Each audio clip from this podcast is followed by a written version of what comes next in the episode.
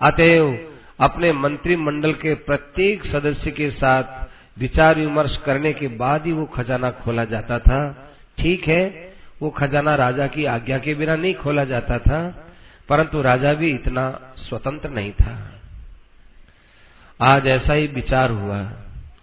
सब लोगों ने सलाह दी, परीक्षित ने भी सलाह दी, और ये निर्णय हुआ कि चलो एक बार इस खजाने को देखें तो सही हमारे दादा का खजाना है इसमें क्या रख क्या इसमें कितना धन है? तो उस खजाने का एक दरवाज़ा खोला दो दरवाजे खोले तीन दरवाजे खोल करके फिर पेटी देखी पेटी में पेटी पेटी में पेटी खोलते खोलते आश्चर्य हो गया ऐसा क्या इसमें रखा है? करते करते करते करते अंत में एक बगस एक बक्सा था उस बक्से के अंदर एक बहुत सुंदर कितने मूल्यवान वो, वो मणियों से जटित वो एक मुकुट था। वो मुकुट लेकर के और महाराज परीक्षित ने अपने सिर पर रखा।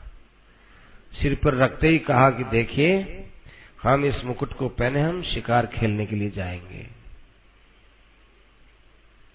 सबने कहा कि महाराज, मुकुट पहन के शिकार, हम मुकुट पहन के शिकार खेलने जाएँगे।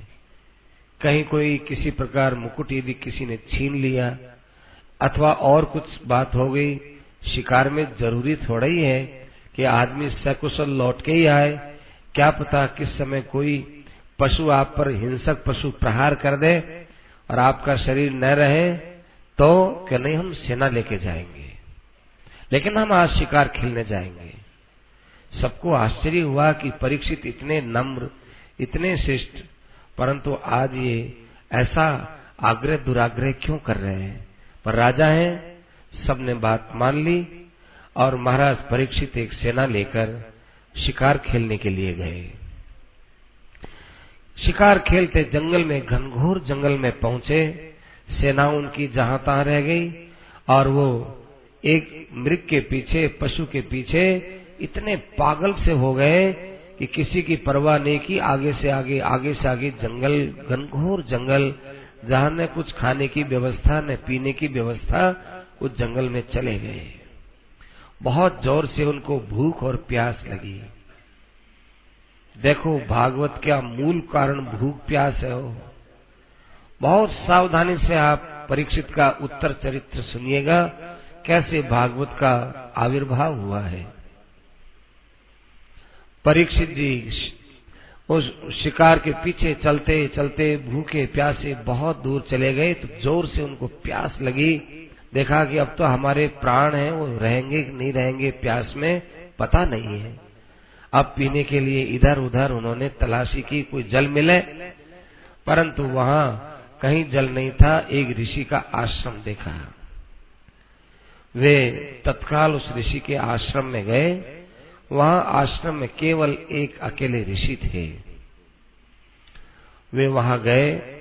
वहाँ एक वृक्ष के नीचे ऋषि आँख बंद करके और अपने स्वरूप में स्थित थे और अपने ही स्वयं के आनंद के अंदर डूबे हुए थे।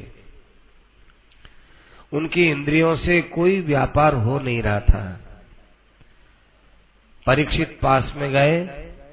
कोई नम्रता या शिष्टता से प्रणाम किया उसो बात नहीं, बल्कि वहाँ एक शब्द कहा, मुनिवर, मैं इस भूमंडल का राजा परीक्षित, आपके पास जल की याचना से आया हूँ। लेकिन वो ऋषिवर वहाँ हो तब ना, वो तो अपने आप में स्थित थे जहाँ इंद्रियों से कुछ ग्रहण ही नहीं होता, इंद्रिया भी डूबी हुई। अब बताओ कौन सुने, क्या करें? राजा के मन में विचार आया कि न हमको यहाँ पर चटाई पर बैठने के लिए कहा, न हमको भूख प्यास से। पूछा कि भाई, तुम भूखे हो कि प्यासे हो, कुछ भी नहीं किया, क्या बात है? ऐसी कोई समाधि होती है क्या? परीक्षित तो संतों का बड़ा आदर करने वाला था। आज जाने क्या उसके मन में आई? उन्होंने देखा कि इनकी परीक्षा लेनी चाहिए। संतों की कभी परीक्षा नहीं करनी चाहिए।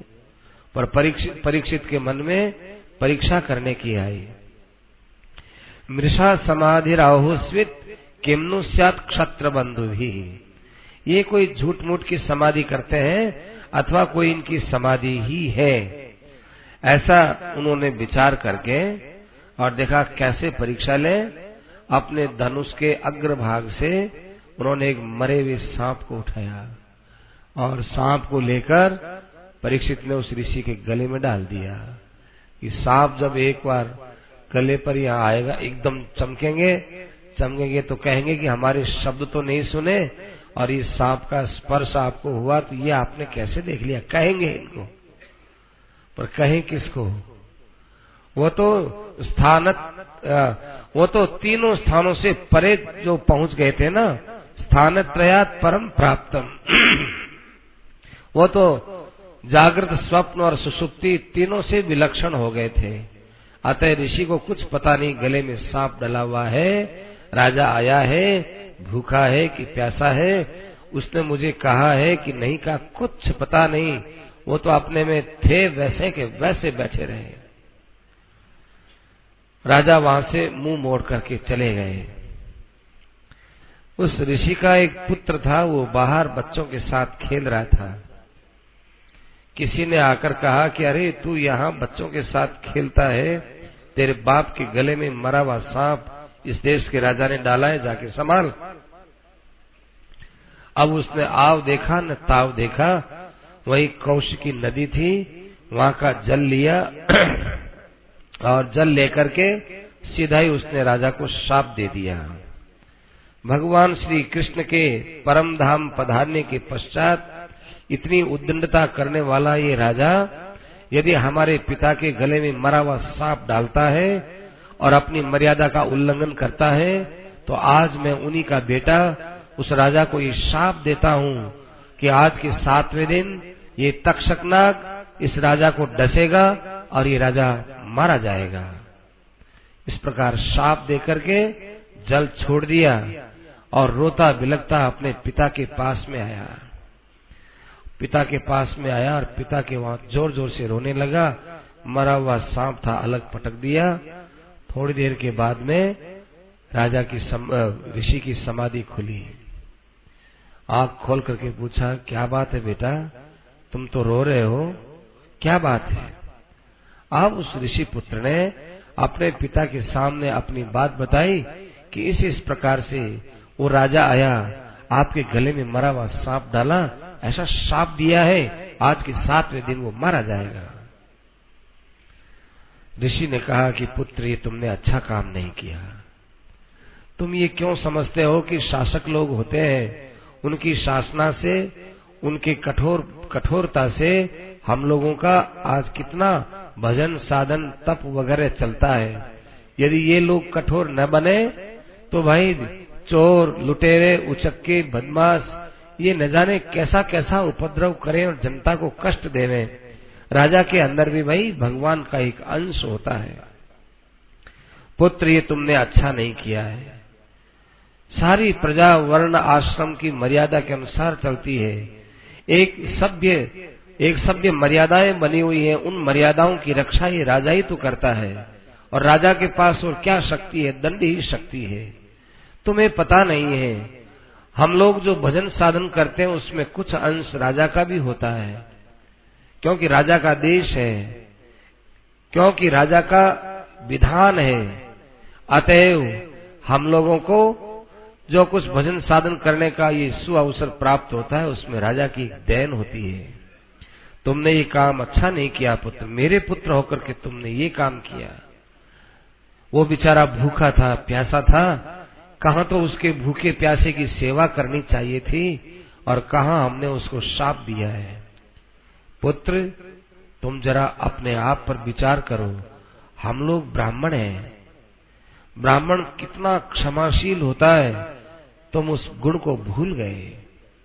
ब्राह्मण का कोई तिरस्कार करे, ब्राह्मण को कोई धक्का मारे, ब्राह्मण को कोई मार भी दे, पीट भी दे, गाली गलौच भी करे, अपमान करे तो अभी ब्राह्मण हर समय मुस्कुराता है। इसी कारण से ब्राह्मण की ब्राह्मणता सर्वलोक में पूजित है और सब उसका आदर करते हैं। ये व्यवहार हमको करके बताना चाहिए। और यदि कोई किसी प्रकार ब्राह्मण के प्रति अन्याय भी करे, बेकसूर ब्राह्मण के प्रति अन्याय भी करे तो अभी वे ब्राह्मण उसका प्रतिकार नहीं करते हैं। कारण कि ब्राह्मण लोग अपने धर्म में रहते हैं।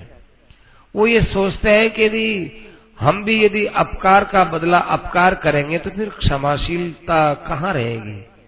ये क्षमा धर्म कहाँ रहेगा? इसलिए ब्राह्मण इन बातों पर विचार नहीं किया करते। तुमने बहुत बड़ी भारी गलती की है। हे प्रभु, हे नारायण, हे जगत पिता परमेश्वर, मेरे अपरिपक्व बुद्धि वाले पुत्र ने एक बहुत बड़ा अपराध किया है।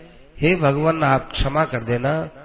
इस पुत्र से, इस पुत्र के तरफ़ से मैं आपसे क्षमा याचना करता हूँ। इस प्रकार से वे क्षमाशील ऋषि भगवान से क्षमा मांगने लगे सौनकादि ऋषियों, संत महात्मा महापुरुष, दूसरों के द्वारा तकलीफ़ दिए जाने अवसर पर भी अपने मन में व्यथित नहीं होते हैं। खूब इनका आदर करो तो वे उस आदर से अपने मन में कभी खुशी नहीं लाते और उनका निरादर करो तो वे कभी अपने मन में दुख नहीं लाते हैं। कारण कि उनकी दृष्टि न तो आदर पर है, न निरादर पर है, न मृदु वाणी पर है, न कठोर वाणी पर है। उनकी दृष्टि अपने आप में और अपने आप में रहने वाले भगवान पर रहती है। इसलिए गुणों पर दृष्टि रहने, न रहने के कारण ये चीज़ें उन पर प्रभावी नहीं होती है। इधर महाराज परीक्षित जब अपने महल में आए, महल में आकर मंत्रियों से बोले कि आप खजाना खोलिए, सब खजाना खोल करके, और वो अपना ऊपर का मुकुट था जिसको पहना था, ले जाकर के रख दिया। रखते ही ज्यो ही उस मुकुट से संबंध विच्छेद हुआ, त्यों ही एकदम सावधान हो गए। विचार करने अरे मंत्रियों, आज तो मेरे से बड़ा भारी अपराध हो गया। मैंने ही तो कलयुग को ये श्राप दिया था कि तुम सोने में निवास करोगे। और मैंने ही सोने वाले मुकुट को अपने सिर पर धारण किया। और देखो, आज एक ऋषि का भी अपराध हो गया। भूख प्यास भी सहन नहीं हुई। ओहो, मैंने आज बड़ा भारी जीवन में अपराध किया। और अपराध तो सब सहनीय होते हैं। परंतु किसी महापुरुष का, ब्राह्मण का तिरस्कार, अपमान, ये जीवन में सब अपराधों से बहुत बड़ा एक अपराध होता है। ये भागवता अपराध है। इस अपराध से तो कोई नहीं छुड़ा सकता। इस अपराध से तो केवल वे महापुरुष ही क्षमा करके दूर कर सकते हैं। परंतु मैं नहीं चाहता हूँ कि वो मुझे क्षमा करे। मैं चाहता हूँ वो मुझे दंड दे। मैं चाहता हूँ कि ऐसा दंड दे कि आज के बाद मेरे बाद कोई भी राजा होगा, उसको इस बात के लिए सदा सावधानी रखनी पड़ेगी कि मैं और कुछ करूँ सो करूँ, पर कहीं मैं महात्माओं का अपमान न करूँ। देखो, महात्माओं के अपराध से परीक्षित को कष्ट हुआ, अतएव मैं एक उदाहरण बनकर के रहना चाहता हूँ। वे अपने मंत्रियों के बीच में ऐसी चर्चा कर ही रहे थे। इतने में द्वारपाल ने कहा कि महाराज, क्षमा करें। गुप्तचर के द्वारा एक सूचना मिली है। परीक्षित ने पूछा, बोलो, कहो, क्या बात है कि महाराज हमको अभय दान दिया जाए? एक बहुत ही बहुत ही दर्दिली खबर हमको मिली है। हमारा भी मन टूटता है, लेकिन आपको कहना बहुत ज़रूरी है। लेकिन वो अप्रिय वाणी है, हम क्षमा चाहते हैं। राजा ने कहा, बोलिए, आप निसंकोच बात कहिए कि महाराज, आज आप शिकार खेलने गए थे किसी ऋषि के आश्रम में गए थे। वहाँ कोई आपके द्वारा अपराध हुआ था? वहाँ उस ऋषि के पुत्र ने आपको शाप दिया है कि आज से सातवें दिन तक्षक नाग के द्वारा आपकी मृत्यु होगी। महाराज क्षमा करें। गुप्तचर की सूचना मैंने आपके सामने प्रस्तुत की है। आपसे फिर मैं क्षमा याचना चाहता हूँ। परीक्षित की आँखें झर झर हो गई। परीक्षित वहाँ अपने मंत्रियों के बीच में ब्राह्मण की करुणा समझ करके, दयालुता समझ करके रोने लगे कि ओहो, मैंने तो अभी भूख प्यास को रोका ही नहीं, तत्काल मैंने साप दे दिया, मैंने उनके गले में सांप डाल दिया और उन्होंने मुझे सात दिन के बाद मृत्यु का दंड दिया है। आहा, ब्राह्मण कितने क्षमाशील, ये संत महात्मा कितने क्षमाशील, मेरा तो सारा राज्य, सारा कोष मेरा शरीर तत्काल भस्म हो जाना चाहिए था। लेकिन कितने क्षमाशील होते हैं ये महापुरुष। सब प्रजा को बचाए, राज्य को भी बचाया, सारी व्यवस्था को बचाया कि भाई सात दिन तक तुम अपनी व्यवस्था कर लो। सात दिन तक तुम अपने विषय में सोच लो, विचार लो। सात दिन के बाद जो है ये तक्षक दसेगा, इतना मुझे समय दे दिया ये वास्तव में मेरे लिए बहुत पूरा समय दिया, बड़ी कृपा की है। मैं उन महापुरुषों को प्रणाम करता हूँ। उसी समय में वे जैसे उस खबर को सुने, त्यों ही उस राज्य को छोड़ करके रवाना हो गए। और मन में सोचे कि भाई जब मरना है तो कस्ताम न सेवे तो मरिष्यमाण है। जो मरिष्यमाण है, अवश्य ही मरने वाला है। वो क्यों क्यों नहीं गंगा जी के तट को छोड़ेगा? वो तो सीधा गंगा जी के तट पर ही जाएगा। मुझे पता चल गया। ओहो, भगवान के चरणों से निकलने वाली गंगा कितनी पवित्र है। वहाँ प्राण निकले और वहाँ हमारी मृत्यु हो। हे ब्राह्मण, आपने मुझे शाप देकर के कृतार्थ कर दिया। इस प्रकार से महाराज परीक्षित अपने महल से रवाना हुए और गंगा के उत्तर तट पर जाकर बैठ गए। बड़े बड़े ऋषि मुनियों को जाने क्या बात थी? पहले से ही कुछ खबर थी। आखिर भाई आपने सुना था ना कि जब शिवलोक की कथा सुन करके सुखदेव जी महाराज, सुखदेव जी महाराज वेद व्यास जी की मुख धर्म पत्नी के मुख में गए थे और वहाँ भगवान शंकर आए थे तो बड़ी विचित्र बात हुई। भगवान शंकर के कोप को शांत करके उन्होंने विदा किया और पेट में गए हुए उस सुखदेव जी से भगवान श्री कृष्ण ने कहा कि देखो सुखदेव,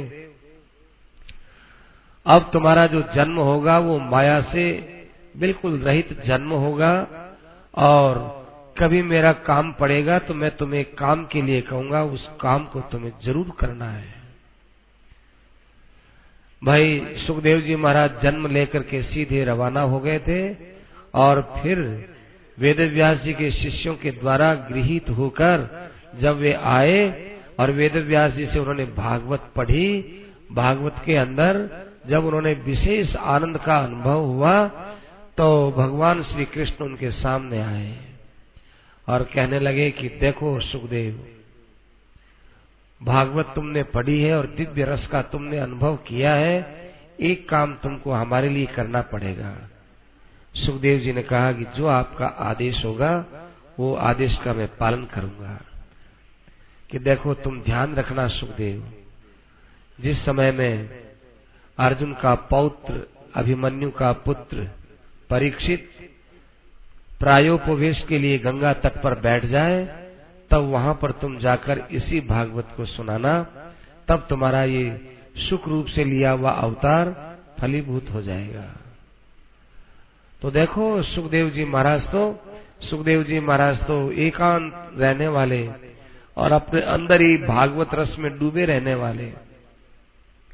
न जाने कैसे और ऋषि मुनियों को पता चला कि भाई सुखदेव यहाँ आएँगे, सुखदेव यहाँ आएँगे तो जो ही राजा परीक्षित वहाँ बैठे, अब ऋषियों का समुदाय एक एक करके जाने कहा से प्रकट हुआ, कहाँ छिपा हुआ था, आकर के परीक्षित के पास में बैठ गए। तत्रोप जगमु भुवनम पुनाना महानुभावा मुनय सशिष्या।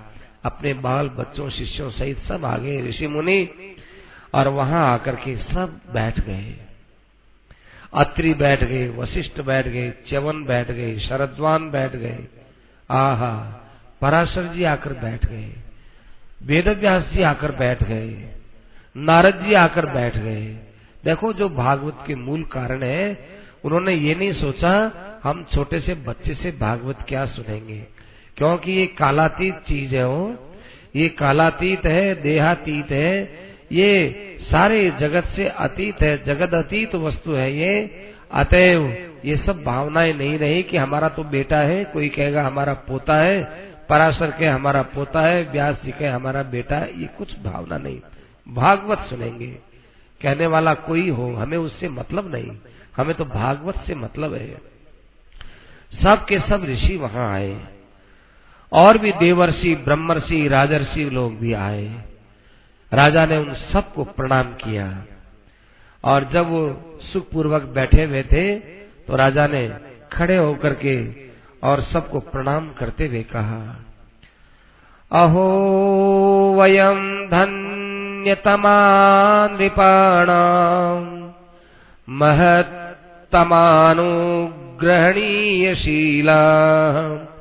राज्ञाङ्कुलम् ब्राह्मणपादशौचात् दूराद्विसृष्टम् बत गर्ह्य कर्म अहो हम राजाओं का यह एक सबसे बड़ा सौभाग्य है कि आप जैसे पवित्र आत्मा महापुरुषों के चरणों का, चरणों को धोने का हमको मौका मिलता है।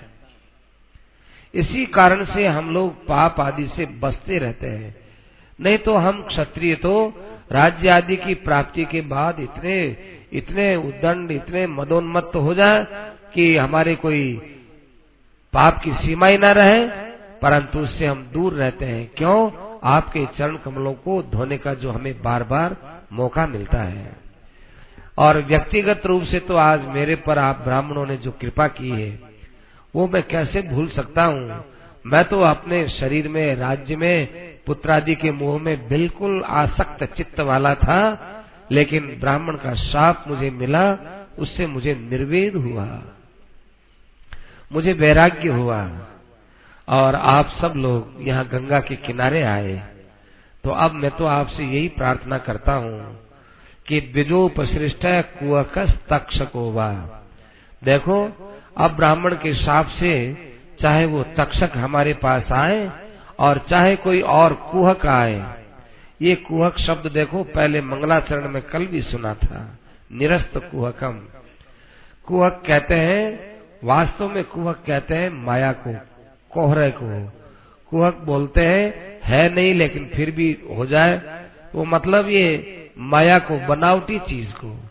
तो चाहे कोई तक्षक आ जाए, या कोई तक्षक के रूप में, बनावटी रूप में कोई भी आ जाए आप हमको भगवान की कथा कहो, विष्णु गाथा कहो, ताकि हम लोग इस बनावटी और या स्वाभाविक जो तक्षक है, उससे डरे नहीं। वो हमको मारे तो भले ही मार ले, दशत्वलम। लेकिन उससे पहले पहले हम भगवान विष्णु की गाथा सुनना चाहते हैं। और देखो, एक बात है, मैं आपसे एक प्रार्थना करता हूँ कि मैं मृत्यु से पहले पहले आप सभी से वरदान चाहता हूँ कि अगला मेरा जन्म हो तो महात्माओं के बीच में रहने का मौका मिले, जीवन में इससे ऊँचा इस पृथ्वी पर कोई दूसरा जीवन की श्रेष्ठता का कार्य दिखता नहीं है। भगवान में प्रेम हो और भगवान से भी ज़्यादा भगवान को प्राप्त हुए सत्पुरुषों के, महापुरुषों के साथ हमारा संग हो, चाहे मैं किसी योनि में जाऊँ। अरे मक्खी मच्छर भी बनूं तो महात्माओं के शरीर पर बैठूं। मक्खी मच्छर बनू या और कोई भी बनू? अरे, एक संतों ने तो भगवान से कहा कि महाराज, मुझे कुत्ता बना दो। मुझे महात्माओं का जहाँ टोला रहता है, वहाँ पर कुत्ता बना के भेज दो, ताकि वहाँ हम उनकी उच्छिष्ट प्रसादी खा करके अपना कल्याण कर सके।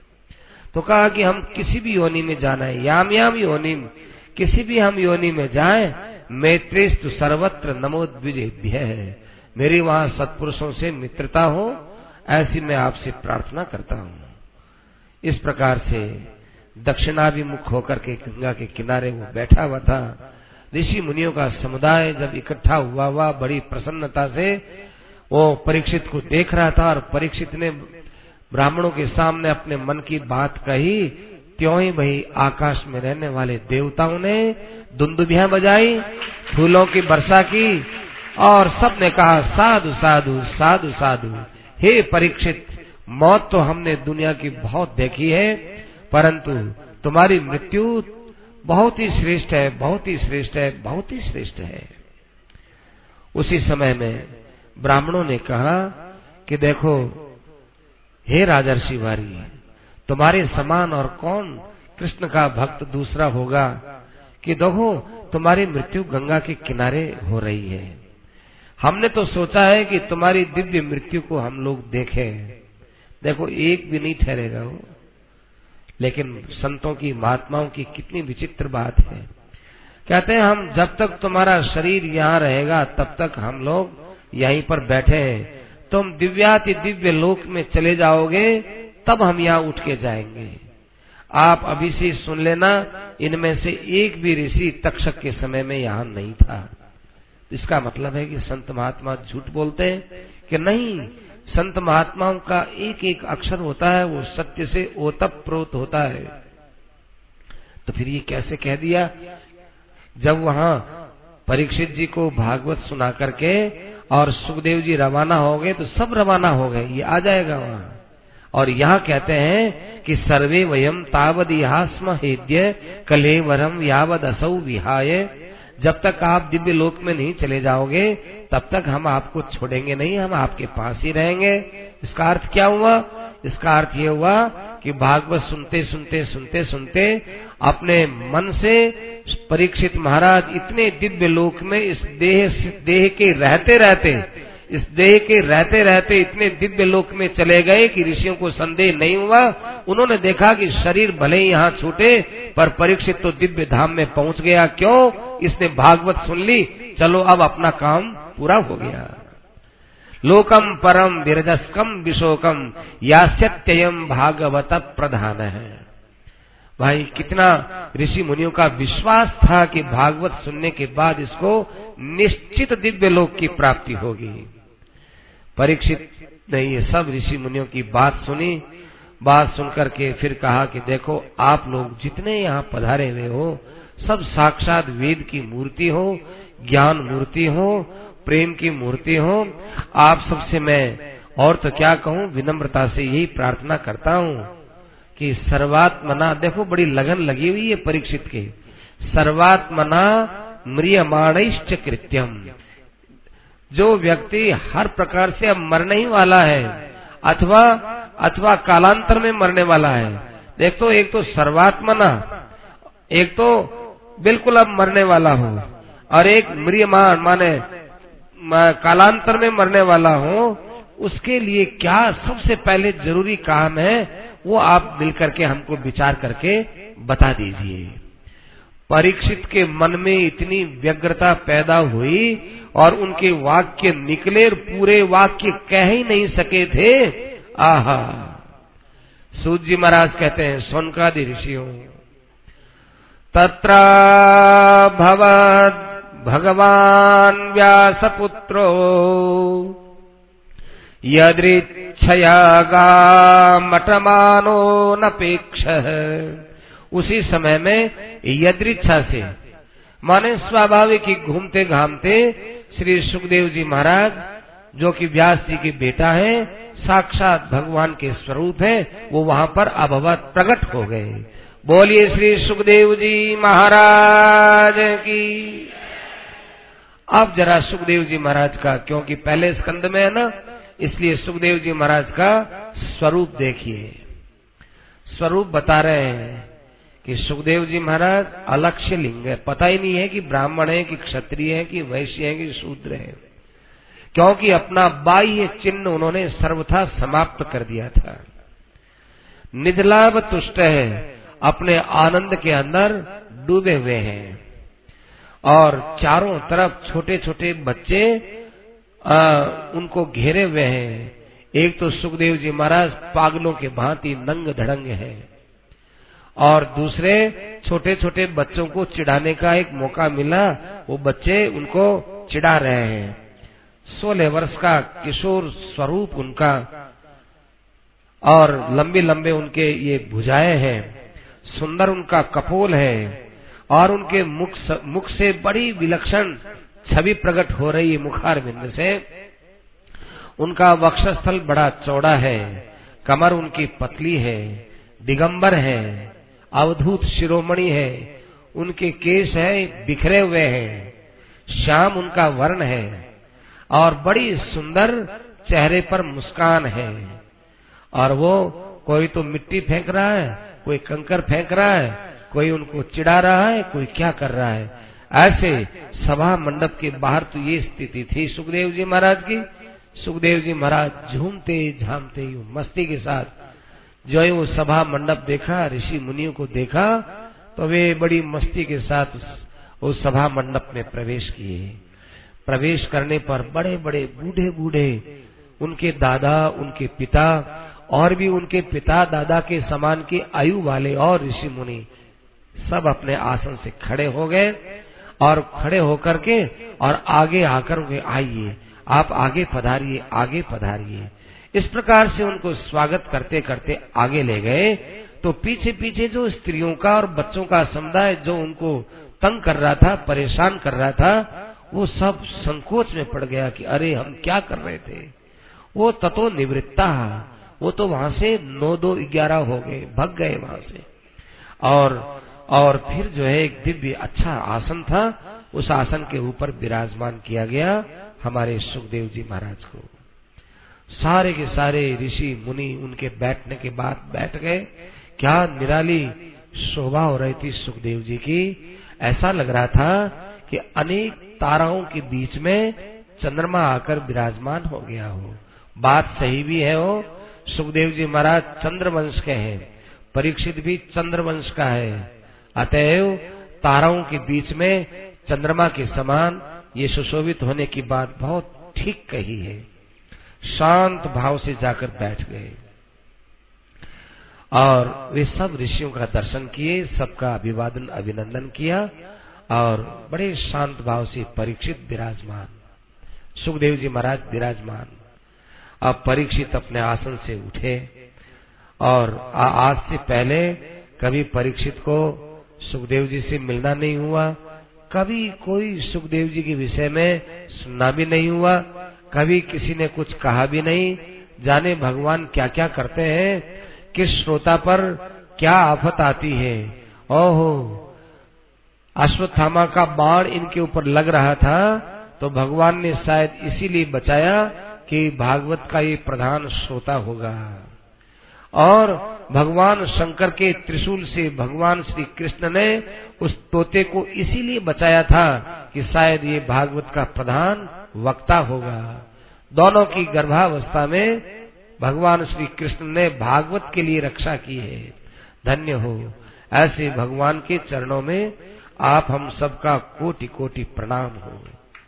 श्री परीक्षित महाराज, बड़े नम्रता से अपने आसन से उठ करके और पास में जाकर सुखदेव जी महाराज के चरणों को अपने सिर पर रखा और बहुत ही आदर के साथ अपनी व्यथा सुनाते हुए कहा कि हे ऋषिवर, जो व्यक्ति आपका चित्त में स्मरण भी कर लेता है, उसके सारे पाप ताप नष्ट हो जाते हैं। फिर आज तो आपके चरणों का स्पर्श करने का उनको मौका मिला और आपका श्री विग्रह का दर्शन करने का मौका मिला। ये सब आपकी कृपा का फल है। आप सुखदेव हैं। आपके ऊपर भगवान कृष्ण की बड़ी कृपा रही है। आप अव्यक्त गति वाले हैं। आप तो थोड़ी देर ही ठहरा करते हैं। मैं आपसे एक बात पूछता हूँ कि जो व्यक्ति मरने ही वाला हो, उस मरने वाले को मरने से पहले पहले क्या सुन लेना चाहिए? क्या जप करना चाहिए और क्या उसका कर्तव्य होता है, वो आप मुझे बताइए कि किसको तो याद करें और किसका किसका मन से संबंध जोड़े। ये आपके अलावा दूसरा हमको कौन बता सकता है? आप बहुत जल्दी बताइए। जीवन का कोई भरोसा नहीं है। प्राण निकल जाए, कोई पता नहीं। और आप भी तो बहुत कम ठहरते हैं। गाय दुहे उतनी देर ठहरने वाले हैं। अतः आप कृपा करके मेरे पर अनुग्रह करके ये हमको बताइए, क्या करना चाहिए?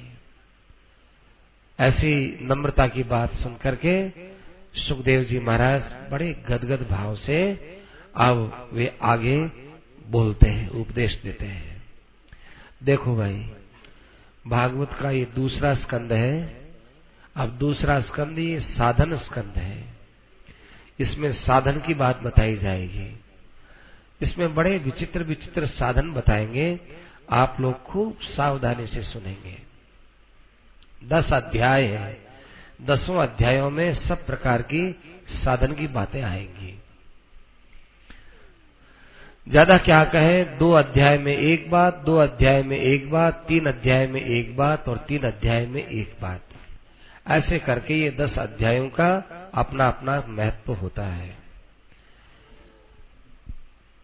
सुखदेव जी महाराज ने ये अध्याय प्रारंभ किया। सबसे पहले सुखदेव जी महाराज एक शब्द बोलते हैं, वरियाने सती प्रश्न, कृतो लोकहितम नृप आत्मविद सम्मत पुंसा श्रोतव्यादिशु यह पर हे परीक्षित, वरियान सते प्रश्न, तुम्हारा प्रश्न तो वरियान। वरियान माने सबसे श्रेष्ठ। वर, वरतर और वरियान। अतिशयन वर इति वरियान। ये सुन प्रत्यय से वरियान बढ़ा वरियान माने बहुत ही श्रेष्ठ तुम्हारा प्रश्न है। ये प्रश्न तो हर आदमी के मन में जागृत रहने वाला होना चाहिए कि भाई जीवन थोड़ा है, क्या करें, किसका भजन करें, किसकी याद रखें, किससे मिले क्या करें? ये कोई मामूली प्रश्न नहीं होता परीक्षित। ये प्रश्न बहुत श्रेष्ठ है और ये प्रश्न तुम्हारे अंदर पैदा हो गया। ये आत्मज्ञानियों की दृष्टि में ये प्रश्न ही अपने आप में बड़ा उत्तम प्रश्न है, हो। तुम तो समाधान की बात करते हो। हम तो कहते हैं, ये प्रश्न ही अपने आप में बहुत बड़ा समाधान है। ये प्रश्न मिलता कहाँ है? ये प्रश्न करता कौन है? ये प्रश्न तो भाई तुमने कर लिया, बस ये प्रश्न करते रहो, इस प्रश्न के अंदर तुमको अपने आप उत्तर मिल जाएगा। ध्यान से सुनना हो। सुखदेव जी महाराज ने वकार से इस अपना उपदेश का शुभारंभ किया, वरिया। वह अक्षर पहले आया है। एकाक्षरी शब्द कोश में आप देख सकते हैं कि वह का अर्थ होता है मंगल कारक हमारे रामचरित मानस का पहला ही पहला अक्षर है, वर्णानाम अर्थ संगानाम वैसे चालू हुई है वो। तो वैसे चालू हुआ है तो वह का अर्थ होता है मंगल कारक। और कितने सुंदर ढंग से उस वह को वरियान शब्द से, वरियान माना अतिश्रेष्ठ अतिश्रेष्ठ ये शब्द निकाल करके कहते हैं कि प्रश्न अपने आप में बड़ा विचित्र है इसी के लिए मानव जीवन मिला है। राजन, सोचो, देखो।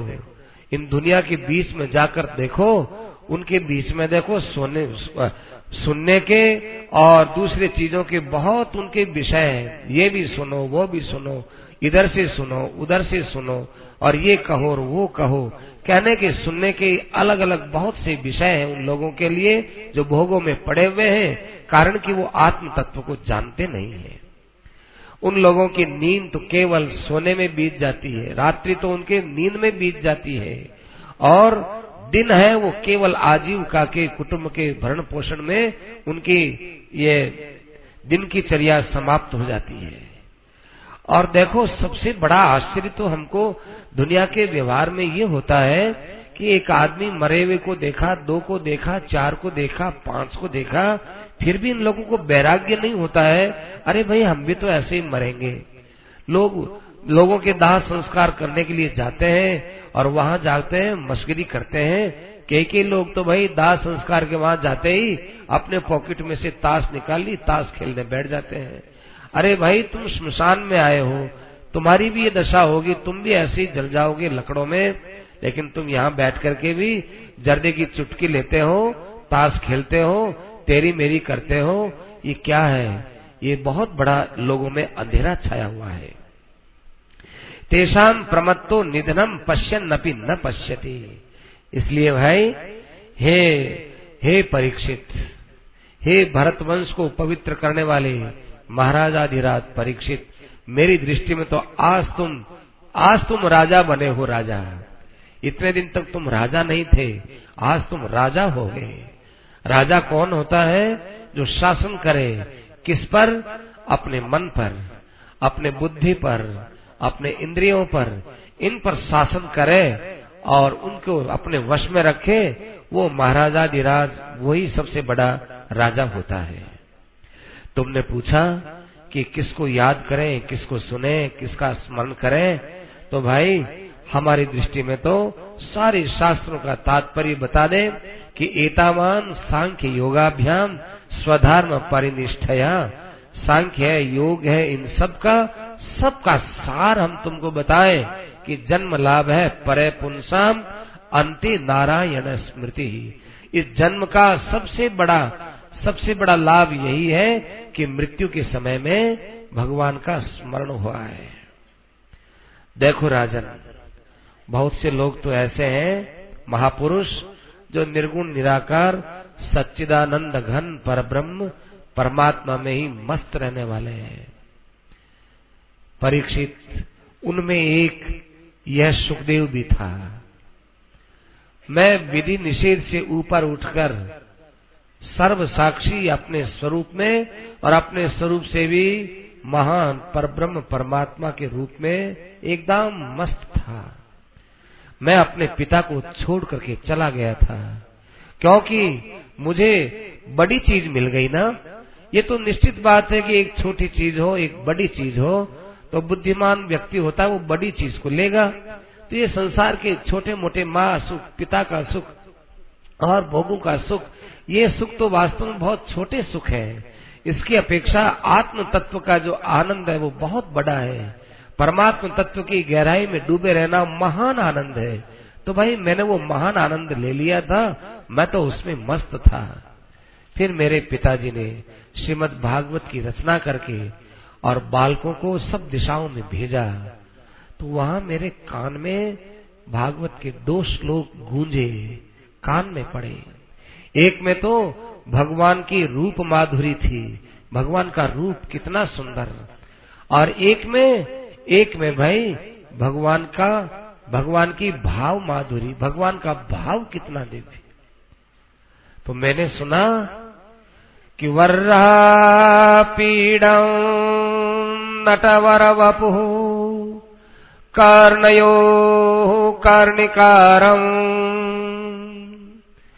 बिभ्रद्वासः कनककपिशम् वैजयन्तीम् च मालाम् रन्ध्रान् वेणोरधरसुधया पूरयन् गोपवृन्दैर्वृन्दारण्यम् स्वपदरमणम् प्राविशाद्गीतकीर्तिः।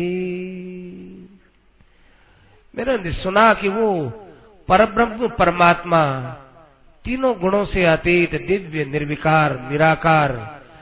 वो खुद कितना सुंदर है उसका अनुभव करते हैं कितना दिव्य है। और वो वो अपने पावन संकल्प से सगुण बन करके और जहाँ पृथ्वी पर अवतार लेता है तो कितना और सुंदर होता होगा। और उसके ए, सिर के ऊपर तो मोर मुकट है। बड़ा सुंदर रंग मंच के ऊपर जैसे नाटक करने वाला हो, ऐसे वो नाटक करने के लिए आया है, सज धज के आया है। और अपने होठों के ऊपर बांसुरी है पीताम्बर उसने धारण कर रखा है, और वैजयंती माला उसने पहन रखी है, और अपने होठों के ऊपर बांसुरी रख रखी है, और उस बांसुरी के छिद्रों को अंगुलियों से पूरता है, और फिर उसमें फूंक दे दे करके बांसुरी में हवा भरता है। और उसके साथी लोग उसका यशोगान कर रहे हैं और वो जंगलों में गायें चरा चरा करके और वो वृंदावन में प्रवेश कर रहा है। कितनी उसकी दिव्य छटा है। ओह, मैं तो भाई ये श्लोक सुनकर के बाहर आया, गुफा से बाहर आया। तृप्त तो हो गया, कहा, कितना दिव्य रूप होगा। कम से कम एक बार उस दिव्य रूप को हम देख तो लें, अपने मन में बसा तो लें। मैं उस श्लोक को सुनकर के अपनी समाधि को छोड़ के आया। मेरे से रहा नहीं गया। इतने में ही मैंने एक और श्लोक सुना। अहो बकीयम स्तनकालकूटम् जिघांसयापाययदाप्यसाध्वी लेभे गतिम् ततोऽन्यम् कं वा दयालुम् शरणम् ब्रजेम। वो पूतना आई थी मारने के लिए। बकासुर की बहन पूतना अपने स्तनों पर हलाहल जहर लगाकर उसको मारने के लिए आई थी। और भगवान ने उसको ऐसी दिव्य गति प्रदान की, ऐसी दिव्य गति प्रदान की कि भाई, जो देवकी को स्थान मिला, जो यशोदा को स्थान मिला, वो स्थान पूतना को मिला। आगे जाकर देखा कि दोनों एक ही लोक में विराजमान है। मैं तो भाई भगवान की दयालुता देख करके एकदम उनके शरण में हो गया। हे प्रभु, आप ऐसी दया करने वाले, दया करने वाले, ऐसी दया करने वाला कोई नहीं है। आपको छोड़कर हम किसकी शरण में जाए? कोई हमारे साथ ऐसी दयालुता का बर्ताव करने का सामर्थ्य नहीं रखता है। मैं तो उन बच्चों के पास आया। और ऐसा मैं नम्र हो गया, अरे बताओ, बच्चों, बताओ बताओ, ये श्लोक कहाँ का है? कि पहले आप बताओ कि आप कहाँ के हो? क्या हम तो भाई वेद व्यास जी के बेटा है। तो भाई ये श्लोक भी वेद व्यास जी का ही बनाया हुआ है। ये श्लोक भी भागवत का है वेद व्यास जी ने बनाया है। अरे मुझे ले चलो वेद व्यास जी के घर पर ले चलो। चलो अब भाई देखो, जो वेद व्यास जी पीछे पीछे दौड़ते थे सुखदेव जी के तो सुखदेव जी उनके हाथ नहीं आए और भगवान का रूप माधुर्य और भगवान का भाव माधुर्य सुखदेव जी ने पिया तो ऐसे मस्त हो गए कि अब वे उन बच्चों से कहते हैं कि भैया, मुझे उस घर पर ले चलो, मुझे ले चलो, वेद व्यास जी के चरणों में जाकर मैं बैठूँगा और उनसे मैं ये भागवत का अध्ययन करूँगा। तब वे बच्चे उनको लेके आए। वो कहते हैं कि देखो, अधीतवान अहम, मैंने अध्ययन किया भागवत का पिताजी के पास। परिनिष्ठितोपि, मैं निर्गुणता में परिनिष्ठ परिपक्व हो गया निर्गुण साधना में। लेकिन क्या बताएँ, गृहित चेता, भगवान की लीलाओं से मैं आकृष्ट हो गया और आख्यानम अधीतवान, मैंने वो भागवत सुनी थी। आप महापुरुषों में श्रद्धा रखने वाले हो, परीक्षित आपकी बुद्धि बड़ी निर्मल है, क्योंकि आपको मौत दिखी आई है। दो बातन को भूल मत। जो चाहत कल्याण, नारायण एक मौत को, दूजे श्री भगवान। जो इन दो बात को याद रखता है, उसकी बुद्धि बड़ी निर्मल रहती है। तुम्हारी बुद्धि बड़ी निर्मल है, परीक्षित, कि तुमने अपनी मौत को सुन लिया, और सुन करके मौत से तुम सावधान हो गए लोग सब जानते हैं, मरना पड़ेगा। ऐसी हाँ भरते हैं, मुस्कुराहट के साथ हाँ भरते हैं। हाँ हाँ हाँ हाँ हमको मरना मरना तो पड़ेगा ही, मरना तो पड़ेगा ही। अरे तुम हंस हंस के बोलते हो, मरना पड़ेगा, इतनी बड़ी आफत आ रही है। और उस आफत को तुम हंस हंस के बोलते हो, मरने की तैयारी नहीं है। क्या व्यापार करने में हम लोग लग गए? इधर हमारा ध्यान नहीं जाता, लेकिन परीक्षित, तुम्हारा ध्यान चला गया, तुम्हारी बुद्धि निर्मल हो गई है। तुम्हारे लिए सात दिन तो बहुत है। खटवांग ने तो देवताओं के साथ संग्राम करते हुए यही कहा कि देखो, आप मुझे मरने से पहले एक मुहूर्त पहले सावधान कर देना, मेरी जब आयु क्षीण होने लगे। तो देवताओं ने सावधान कर दिया। वो एक मुहूर्त में अपना आसन लगा करके, अपने चित्त वृत्ति को रोक करके और भगवान में स्थित हो गया, भगवान की प्राप्ति हो गई। तुम्हारे लिए तो सात दिन की बात बहुत ही श्रेष्ठ है। सात दिन तो मनुष्य के लिए पूरी ज़िंदगी मिल जाती है, तुम्हारे लिए सात दिन पर्याप्त है। देखो, सबसे पहली बात तो यह है कि जब मनुष्य को पता चले कि अब हमारा शरीर ज़्यादा दिन रहने वाला नहीं है तो बड़े प्रेम से उसको, बड़ी समझदारी से और बड़ी गंभीरता से अपने उस घर को तो छोड़ ही देना चाहिए, जिस घर में उसने सारी ज़िंदगी लगाई है, क्योंकि उस घर की आसक्ति, वहाँ का मुँह वहाँ की घटनाएँ उसके चित्त वृत्ति पर असर करती रहती है। बाप दादे याद आएँगे या उनका व्यवहार याद आएगा बेटा बेटी याद आएँगे स्त्री पुत्र वगैरह याद आएँगे। इसलिए उस घर को जो ही छोड़ करके गंगा के तट पर जाओगे, वो सब जो है स्मृतियों का जंजाल उस घर तक ही सीमित रहेगा, नई जगह आ जाओगे। यहाँ आकर के एकांत सेवन रहना चाहिए। जब आओ गंगा जी के तट पर, जब मरने लगो तो एक अपने मन को जो है रोक करके और परमात्मा में इस मन को लगाते रहना चाहिए। देखो परीक्षित, एक बात है कि ये मन है, ये बार बार आक्षिप्त होता रहता है। जैसे जैसे कर्म किए हैं ना, उन कर्मों के कारण से मन कभी किधर कभी किधर उछल कूद मचाए, इससे घबराना नहीं चाहिए। इसको घबरा करके तुम ध्यान को छोड़ दो, ऐसा नहीं करना चाहिए। भगवान के एक एक अवयव का ध्यान करो, चरणों का ध्यान करो, मन इधर चला गया, कोई बात नहीं वापिस ले आओ। वापिस ध्यान करो। एक एक अवयव का तुम ध्यान करते चले जाओ। ये घबराओ मत कि मन चला गया, मन चला गया, क्योंकि धारणा से अपने मन को तुम रोको। देखो, एक बार थोड़ी देर के लिए तुम मन को रोकोगे, बहुत थोड़ी देर के लिए भी, उस समय में तुम्हारे तमोगुण के और रजोगुण के जो संस्कार है वो धीरे धीरे नीचे बैठ जाएँगे। और मन है, ये सात्विक चीज़ है, मन बहुत अच्छी चीज़ है परीक्षित। मन है एक सात्विक और रजस तमोभ्याम आक्षिप्तम। और रजोगुण और तमोगुण के कारण से मन ज़्यादा यूँ चंचल होता है। थोड़ा सा तुम स्थिर करोगे तो रजोगुण के संस्कार, तमोगुण के संस्कार फिर वो भारी होने से पानी के अंदर बैठ, जिस प्रकार से मिट्टी का कण बैठता है और ऊपर ऊपर पानी साफ़ हो जाता है। ऐसे भाई, मन जब भगवान में तुम लगाओगे तो थोड़ा रोकने का अभ्यास करोगे, उस अभ्यास के बल पर रजोगुण के, तमोगुण के जो भारी संस्कार हैं, वो नीचे बैठते चले जाएँगे। और तुम धारणा शक्ति से परमात्मा के स्वरूप का ध्यान करते रहो। परीक्षित ने कहा कि महाराज, वो धारणा शक्ति हम कैसे करें? तो कैसे हमको धारणा मिले? कि देखो, एक तो जितश्वास है, जितासन है, एक तो अपने आसन के ऊपर बैठे रहो। अपने आसन पर बैठे रहो कायम होकर के तीन चार चीज़ों को जीतना चार चीज़ों को जीतना होता है। एक तो इंद्रियों को जीतो। माने इंद्रिया भी यदि चंचल होती हो तो इंद्रियों को रोको। इंद्रियों को जीतो और आसक्ति को जीतो अपने श्वास को जीतो और अपने आसन को जीतो।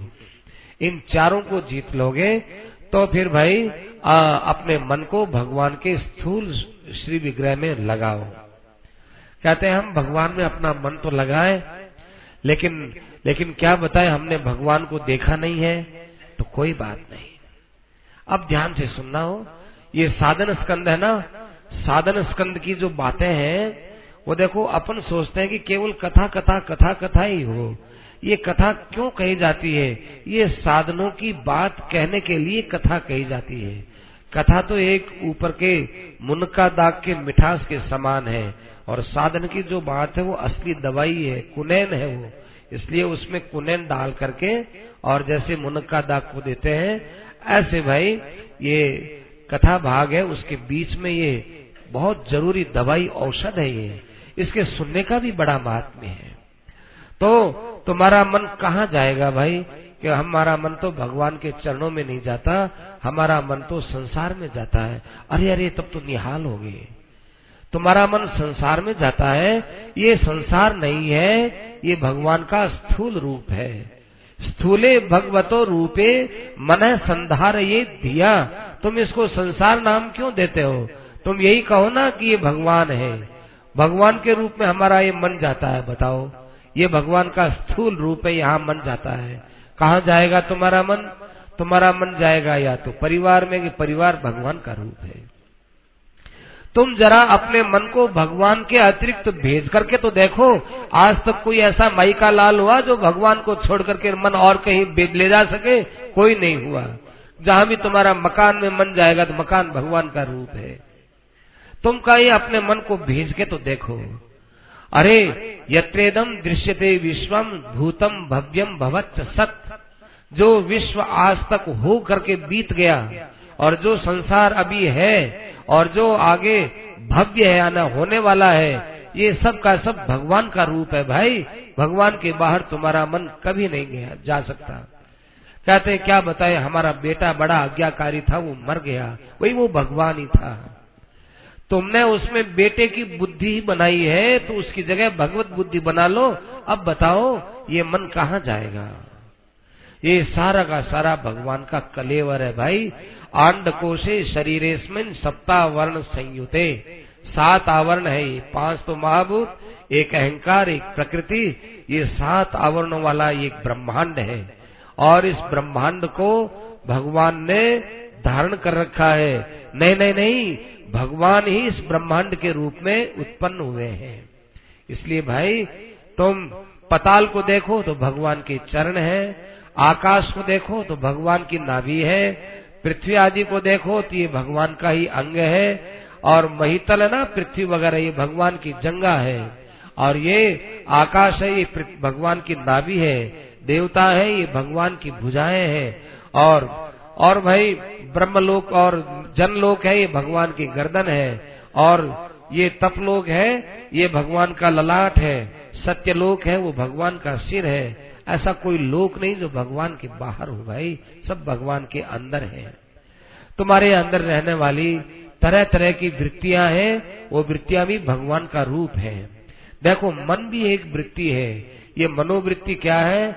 ये ये ये मनोवृत्ति है, ये वास्तव में भगवान का विलास है। नदियाँ हैं, ये भगवान की नाड़ियाँ हैं। वृक्ष हैं, ये भगवान की रोमावलियाँ हैं। तरह तरह के पशु, पक्षी आदि दिखते हैं। ये सब भगवान की चित्रकलाएँ हैं। और मनुष्य दिखते हैं। देखो, मनुष्य ये भगवान का निवास स्थान है। खास बात बताइए। भगवान कौन, कोई कहे, भगवान कहाँ रहते हैं? भागवत कहता है कि भगवान मनुष्यों में रहते हैं। मनुर मनीषा, मनुजो निवास है। भाई, मनीषा ये मनु तो है भगवान की बुद्धि, और मनुष्य ये भगवान के रहने की जगह है। गंधर्व, विद्याधर, चारण, अप्सराए, ये सब भगवान के पराक्रम है। ब्राह्मण भगवान का मुख है, क्षत्रिय उनकी भुजा है, वैश्य उनका उदर है और शूद्र उनके चरण है। ये सब का सब मिला करके भगवान का एक बहुत स्थूल कलेवर है। एक भगवान ही है। क्या महाराज, कैसे समझे कि एक भगवान ही है? क्या देखो भाई, तुम रात्रि में स्वप्न देखते हो तो स्वप्न में तुमको असंख्य दृश्य दिखाई देता है। हज़ारों हज़ारों आदमियों का कुंभ मेला लगा हुआ हज़ारों आदमी भी कौन हो? तुम ही हो। अब हज़ारों आदमियों में कहीं तो सत्संग हो रहा है, महापुरुष विराजमान तो महापुरुष भी तुम हो। कहीं चोरियाँ हो रही है तो चोर भी तुम हो। कहीं पुलिस वाले पकड़ करके उनके डंडा बरसाते हैं, रोते हैं, वो भी तुम हो। और कहीं गंगा जी बह रही, वो भी तुम हो। कहीं अन्नदान हो रहा है, वो भी तुम हो। सब कुछ दृश्य तुम हो, लेकिन तुम देखने वाले हो, अलग के अलग भी हो। अतएव स्वप्न के रूप में तुम, दृष्टा के रूप में तुम, और जागृत हो जाने के बाद, उस स्वप्न के बाद भी तुम अलग अलग, और बिल्कुल निरपेक्ष अलग के अलग रह गए। जब तुम स्वप्न के रूप में होकर के भी स्वप्न से अलग हो तो क्या भगवान संसार के रूप में होकर संसार से अलग नहीं रह सकता? निश्चित रूप से रह सकता है। इस प्रकार से इस भगवान इस संसार को भगवान का ही स्वरूप समझो। नान्यत्र सज्जित यत आत्म पाते है। और जगह यदि तुमने कहीं आसक्ति कर ली, मोह कर लिया तो भाई आत्म पाते तुम्हारा नुकसान हो जाएगा। तुम इस चीज़ को मामूली मत समझो, परीक्षित। सब जगह भगवान है, ये बात सुनते सुनते सुनते सुनते हमने इसको मामूली बात समझ ली कि वासुदेव सर्वम, ये बात तो रोज रोज की है। कहते, नहीं, ये बात इतनी विलक्षण है, इस बात को ब्रह्मा जी ने सुना था। ब्रह्मा जी ने ध्यान लगाया। ध्यान लगाने के बाद ब्रह्मा जी तो क्या है भाई? ब्रह्मा जी तो सोते रहते हैं, जब उनको एक हज़ार चतुर्युगी बीत जाए, फिर नींद आ जाती है, फिर वो जगते हैं, फिर उनके सौ वर्ष के बाद मृत्यु होती है, तब वो पिछली बात भूल जाते हैं, तब इसी ध्यान शक्ति के बल पर वे पापी संसार का निर्माण करते हैं। ध्यान को तुम मामूली मत समझो। ध्यान के कारण से ब्रह्मा जी संसार का निर्माण करते हैं।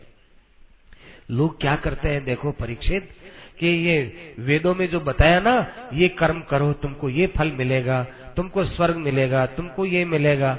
इन बातों में इतने उलझ गए, इतने उलझ गए, न विंदते अर्थान। लोग अपने स्वार्थ को भूल गए, परमार्थ को भूल गए, भगवान को भूल गए और वे और बातों का ध्यान करने लगे। असली बात का ध्यान उनके नहीं रहा। तो देखो परीक्षित, असली बात के ध्यान के लिए क्या करना चाहिए? मनुष्य को अपने जीवन में वैराग्य रखना चाहिए।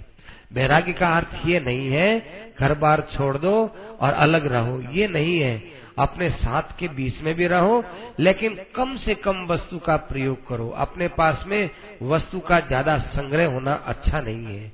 जिस वस्तु के बिना काम चलता हो, उस वस्तु के बिना आराम से काम चलाओ। अतः कबीर नाम यावद अर्थ है, जितने से से काम चले, उतने से से काम चलाओ। ज़्यादा वस्तुओं का संग्रह करोगे और फिर सोचो कि हम संसार से वैराग्य करके और परमात्मा को प्राप्त कर लेंगे। ये भाई बहुत ही परिश्रमम तत्र समीक्ष मान है। बड़ा भारी परिश्रम होगा, इससे काम नहीं चलेगा। देखते नहीं आप लोग? कई कई संत ऐसे होते हैं जो मार्ग में पड़े हुए चिथड़ों को ले लिया और उसी से अपनी गुदड़ी बना ली, राली बना ली और उसमें अपना जीवन निकाल लिया। वे वृक्षों के पास में जाते हैं, उनके फल फूल खा लेते हैं, अपना दिन निकाल लेते हैं। नदियों के वहाँ रहते हैं, जल पी लेते हैं और भगवान का भजन करते हैं। इसलिए वे अपना जीवन यापन जब कर ही लेते हैं तो भाई, धन में मदांत व्यक्तियों की गर्ज करने से कोई लाभ नहीं है। ये धनी व्यक्ति तुम्हारा कोई गर्ज करने से बहुत बड़ा भला कर देंगे। ये आशा तुमको अपने मन से निकाल देनी चाहिए। और भाई भगवान के स्वरूप का ध्यान करना चाहिए। इस संसार रूपी वैतरणी से पार करना हो तो भगवान के ध्यान की पूंछ पकड़ लो, पार हो जाओगे, नहीं तो इस वैतरणी में तुमको बार बार आना पड़ेगा। तो भाई, एक तो ध्यान ये हुआ कि जो कुछ जगत ही भगवान का रूप है। कहते हैं, ये जल्दी समझ में न आए तो भाई, अपने हृदय के अंदर प्रादेश मात्रम, प्रादेश बोलते हैं अंगूठे से और तर्जनी के बीच में जो एक जगह होती है, ये प्रादेश मात्र। ये हमारा जो हृदय है, इतना बड़ा ही हृदय है। इसलिए कहा कि स्वदेहांतर हृदयावकाशे, प्रादेश मात्रम प्रादेश मात्रम पुरुषम बसंतम ये हमारा हृदय इतना। कहते हैं, इसमें भगवान का ध्यान करो कि हृदय में क्यों करे? भाई, हृदय उपलब्धि स्थान है भगवान का। तो उस हृदय के समान भगवान के रूप को अपने चित्त में बसाएँ, उनके चरणों में प्रणाम करें। चार उनकी भुजा है, दिव्य उन्होंने माला पहन रखी है, कौस्तुभ मणि का दिव्य प्रकाश है। देखो, ये सब बातें बारहवें स्कंद में आ जाएँगी। चार भुजा के चार आयुधों का अर्थ क्या है? भगवान, कम का ये बड़ी सुंदर माला पहनते हैं तो माला का अर्थ क्या है? ये कौस्तुभ मणि पहनते हैं तो कौस्तुभ मणि का असली तात्पर्य क्या है? ये सब वहाँ पर आगे सूत जी महाराज समझा देंगे। तो ध्यान के विषय में सुखदेव जी महाराज कहते हैं कि भगवान का ध्यान करो। ध्यान करो तो भगवान के मुख कमल का ध्यान करने लगो तो एकदम प्रसन्न हो जाओ। देखो आप, भगवान के हँसते हुए मुख का, मुस्कुराते हुए मुख का ध्यान करोगे तो भगवान आपके चेहरे पर स्वतः ही मुस्कुराहट पैदा कर देंगे। मुस्कुराते हुए भगवान का ध्यान करोगे तो जीवन में मुस्कुराहट आ जाएगी। ये आजकल लोग ध्यान कम करते हैं। तो ध्यान करना चाहिए भाई, ध्यान करने से दिल दिमाग में जो बहुत संसार की तनाव की बातें बसी हुई हैं, वो सब समाप्त हो जाती हैं। भगवत ध्यान से बड़ी पवित्रता आती है। इस प्रकार से भगवान के अंदर फिर तुम्हारी भक्ति हो जाएगी और भक्ति हो जाने के बाद तुम्हारी एक कृतकृत्यता हो जाएगी। ये तो हमने आपको सगुण ध्यान के लिए बताया। कई कई ऐसे महापुरुष हैं जो निर्गुण ध्यान भी करते हैं। वे महापुरुष देखे कि भाई अब हमारा अब हमारा शरीर नहीं रहेगा तो वो अपने आसन लगा के बैठ जाते हैं और एडी के द्वारा नीचे के मार्गों को रोक लेते हैं और वायु को वे अपने ऊपर ले जाते हैं। और भाई ऊपर छह चक्र हैं। ये नाभि के और उसके नीचे का जो बीच का भाग है वहाँ से वो वायु को उठा करके और नाभि के यहाँ पर मणिपुर चक्र है। सब नाड़ियों का जो जो केंद्र है, वो ये हमारी नाभि है। नाभि में सब नाड़ियाँ आकर के मिलती है गुत्थम गुत्था होती है। यहाँ से फिर वायु को उठाते हैं। वायु को उठा करके फिर हृदय देश में ले जा करके वहाँ उस वायु को रोकते हैं। वहाँ से फिर वायु को ले जा करके और फिर वो यहाँ गले में ला करके फिर पीछे से ले जा करके और यहाँ आज्ञा चक्र में यहाँ रखते हैं। माने दोनों नेत्रों के बीच में और फिर यहाँ से फिर सुवायु को ले जाकर दशमत द्वार में यहाँ ला करके स्थिर कर लेते हैं।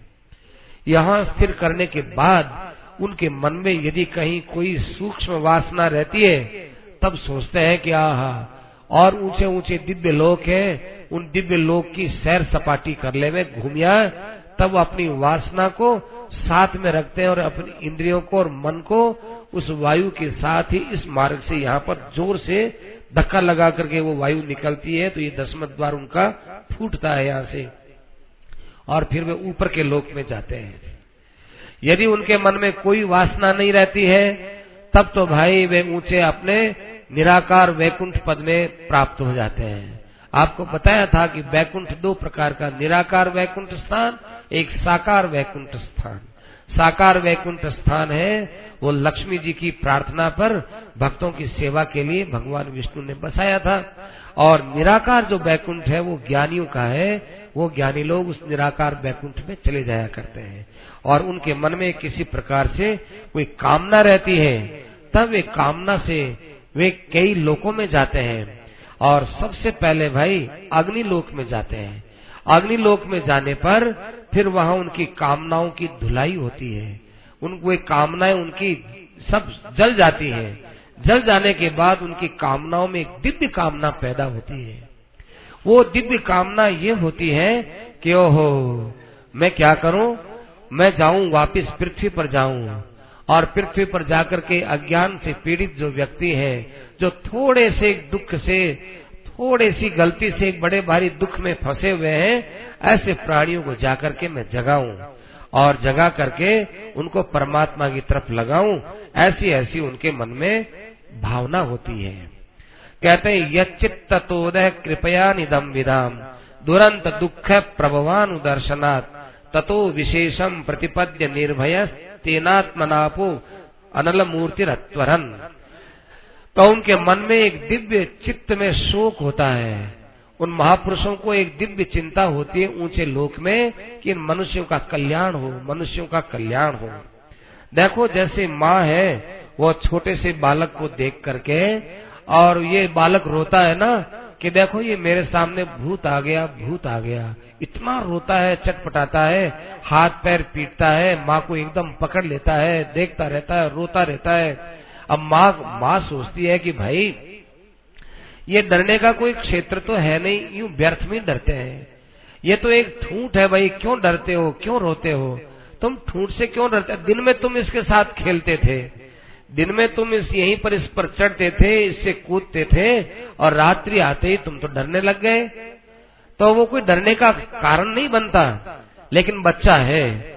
तो माँ उसको समझाती कि ठूठ नहीं है ये ये वो भूत नहीं है भूत नहीं ठूठ है जिसके साथ तुम खेलते हो वही है। ऐसे ही उन महापुरुषों में एक मातृता पैदा होती है कि देखो ये जगत के मनु, जगत के प्राणी मनुष्य बने हुए कितना कितना सीधा साधा भगवान का स्वरूप है उसको ये बड़ा भारी विपत्ति मान करके और इसमें दुखी होते हैं रोते हैं बिलकते हैं इनको जाकर हम समझाएँ कि देखो ये भगवान का रूप है। मृत्यु भगवान का रूप, रोग भगवान का रूप, ये सब भगवान का रूप है, ऐसा हम इनको समझाए, ऐसे उनके मन में एक भावना पैदा होती है। और फिर वे अपने विचार शक्ति से इंद्रियों को इंद्रियों के कारणों में और मन को चंद्रमा में और बुद्धि को अहंकार में लीन करके अपने आप में स्थित होकर अपने गति को प्राप्त हो जाते हैं। तो देखो, ये दो प्रकार की गतियाँ हैं। एक तो होती है एक होती है सद्यो मुक्ति एक होती है क्रम मुक्ति तो जब क्रम मुक्ति होती है, उसमें कई लोगों में जाने के बाद उसकी मुक्ति होती है। लेकिन देखो परीक्षित, मैंने तुमको जो उपाय बताया था, वो उपाय भक्तियों का बताया, वो तो बिल्कुल सीधा है, बड़ा सरल है। भगवान के नाम का कीर्तन करो, भगवान के साथ प्रेम रखो, और जितना भी बुद्धि आदि, ये दृश्य पदार्थ दिखते हैं, ये सब के सब भगवान के रूप हैं। ऐसा मान करके सर्वात्मना हरि ही सर्वत्र सर्वदा श्रोतव्य है। सब प्रकार से भगवान का ही श्रवण करना चाहिए, कीर्तन करना चाहिए, स्मरण करना चाहिए। जो व्यक्ति भगवान के कथा मृत को अपने श्रवण पुटों के द्वारा अपने हृदय में धारण कर लेते हैं। वो एक ऐसी औषध है वो। हम लोग औषध के विषय में जानते नहीं कि दवाई क्या, कैसे, क्या नाम है इसका। लेकिन दवाई दे दी, चूर्ण दे दिया चूर्ण हमने ले लिया और हम अपने काम में लग गए। तो वो चूर्ण अपने आप ही हमारे शरीर में जाकर उस बीमारी को दूर करता है। उसी प्रकार से भगवान का लिया हुआ नाम भगवान की सुनी हुई कथाएँ, ये जब हमारे हृदय में प्रवेश करती हैं तो विषय विदूषिताशयम विषयों से हमारा जो अंतकरण दूषित हो गया था, वो स्वतः ही अंदर गया हुआ नाम, भजन और लीला लीला श्रवण यह उसको पवित्र कर देता है। और पवित्र करने के बाद उसके कभी कभी स्वतः ही मन में आती है, भाई चलो अपने तो भगवान का नाम ले भगवान के चरणों की शरण ले ये उसके मन में क्यों आती है कि उस सुना हुआ उसके चित्त पर प्रभाव करता है? देखो, हमने तुमको ध्यान की बात कही है ना, कि देखो परीक्षित, ये ध्यान तो सकाम भाव के लिए भी लोग किया करते हैं। कोई बृहस्पति का ध्यान करते हैं ब्रह्म तेज की प्राप्ति के लिए, कोई भोगों की प्राप्ति के लिए इंद्र का ध्यान करते हैं, कोई लक्ष्मी की प्राप्ति के लिए माया का ध्यान करते हैं। और कोई तेजस तत्व की प्राप्ति के लिए अग्नि का ध्यान करते हैं, जब ये लोग एक छोटी सी चीज़ के लिए ध्यान करते हैं, अपने को तो भाई परीक्षित बड़ा काम करना, कल्याण करना है, अतएव अपने को तो विशेषता से भगवान का ध्यान करना चाहिए। इसलिए हम तो कहते हैं कि एक भगवान का ध्यान सब काम करने वाला है। अकाम है सर्व कामों वा मोक्ष काम है, उदारधी।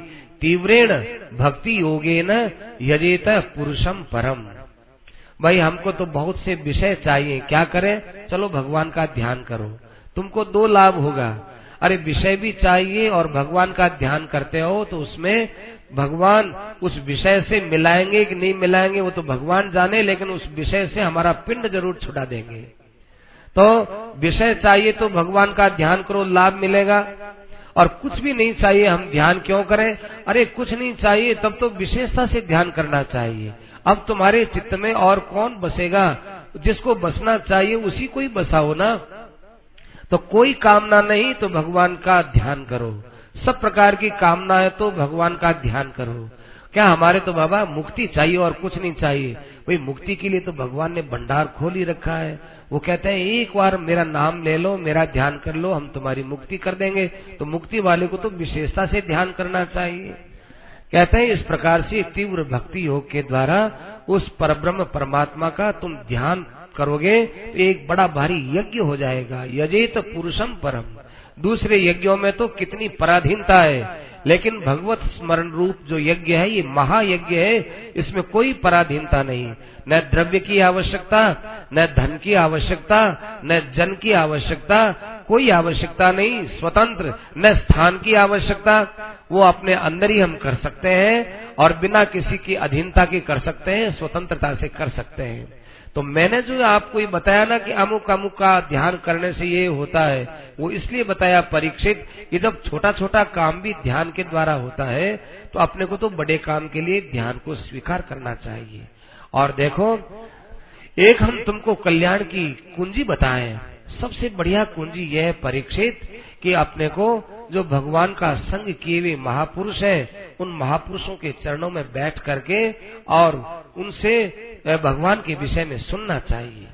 इससे क्या होता है कि ज्ञानम यदा प्रतिनिवृत्त गुणोर्मि चक्रम, आत्म प्रसाद उदयत्र गुणेश्व संग, कैवल्य सम्मत पथस्वत भक्ति हो गए को निर्वृतो हरि कथा सुरतिम न कुरियात। उन महापुरुषों के बीच में बैठते हो तो उनके मुख से ऐसी ऐसी बातें निकलती हैं जिससे जो हमारे दिल दिमाग में जगत का महत्व बैठा हुआ है, वो महत्व एकदम बहता रहता है। वो जगत का महत्व क्या बैठ गया? एक मैल बैठ गया, वो मैल धुपता रहता है। और उसमें आत्म प्रसाद है।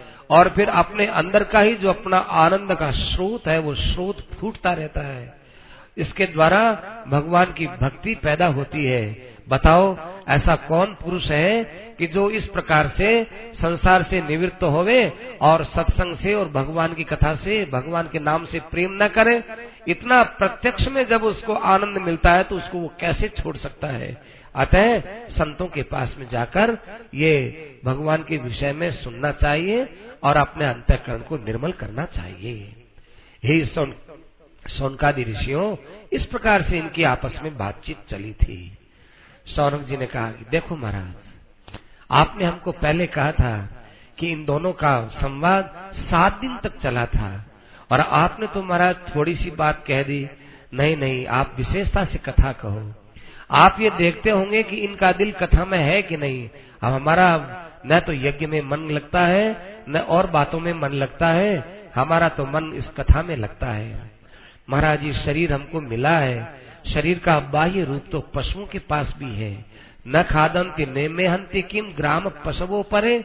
क्या खाना पीना और शरीर का और धर्म करना, क्या ये और शरीरों में नहीं होता क्या? ग्राम पशुओं में नहीं है क्या? सब में है। लेकिन महाराज, वो कथा थोड़ी सुन सकते हैं, सत्संग थोड़ी सुन सकते हैं, कीर्तन थोड़ी कर सकते हैं। आप बताओ। महाराज, जिनके कान भगवान की कथा और सत्संग से वंचित हैं वे वे कान तो भाई, वे कान वास्तव में सर्प के बिल के समान हैं। क्योंकि सर्प का बिल कैसा उसमें जहरीले नाग बैठे हुए हैं। तो जिन्होंने भगवान को अपने कानों से अंदर नहीं रखा, उन्होंने दुनिया की जहरीली जहरीली बातें अपने कानों में इकट्ठी कर रखी है। उनके पास जाने से क्या लाभ? और और महाराज देखिए ये जिवा है जिससे यदि भगवान के नाम का कीर्तन नहीं किया और दुनिया की बातें बनाई तो मेंढक की जीव में और हमारी जीव में क्या अंतर हुआ? कोई अंतर नहीं हुआ। मानव की जीवा मेंढकों के समान केवल टर करने के लिए नहीं है, वो कीर्तन करने के लिए है। और और सिर के ऊपर खूब अच्छा फेटा वगैरह बाँध लिया, अलंकार पहन लिए, सब कर लिया, लेकिन सत्पुरुषों के सामने ये सिर नम्र नहीं हुआ भगवान के श्री विग्रह के सामने सिर नहीं झुका तो ये सिर तो केवल एक शरीर का बोझा है और कुछ नहीं है। आँखें बड़ी सुंदर है, परंतु भगवान के दर्शन और सत्पुरुषों के दर्शन नहीं किए तो इन आँखों से तो मोर पंख की जो आँख है, जो चंदोवा है, वो और भी सुंदर लगता है। और जिन पैरों से हम चल करके कथा में, सत्संग में नहीं गए, भगवान के मंदिर में नहीं गए, उन पैरों की अपेक्षा तो ये वृक्ष बहुत अच्छे हैं जो खड़े खड़े बिचारे कितना समय निकाल देते हैं, जो मरने के बाद, वृक्ष टूटने के बाद भी सूखी लकड़ी के रूप में लोगों के काम में तो आता है, ये पैर किसी काम में नहीं आते और महाराज, ये हृदय है, जिस हृदय को लेकर के हम लोग थोड़ी थोड़ी बातों में सुखी और दुखी होते हैं, इसलिए भगवान ने हृदय नहीं दिया था।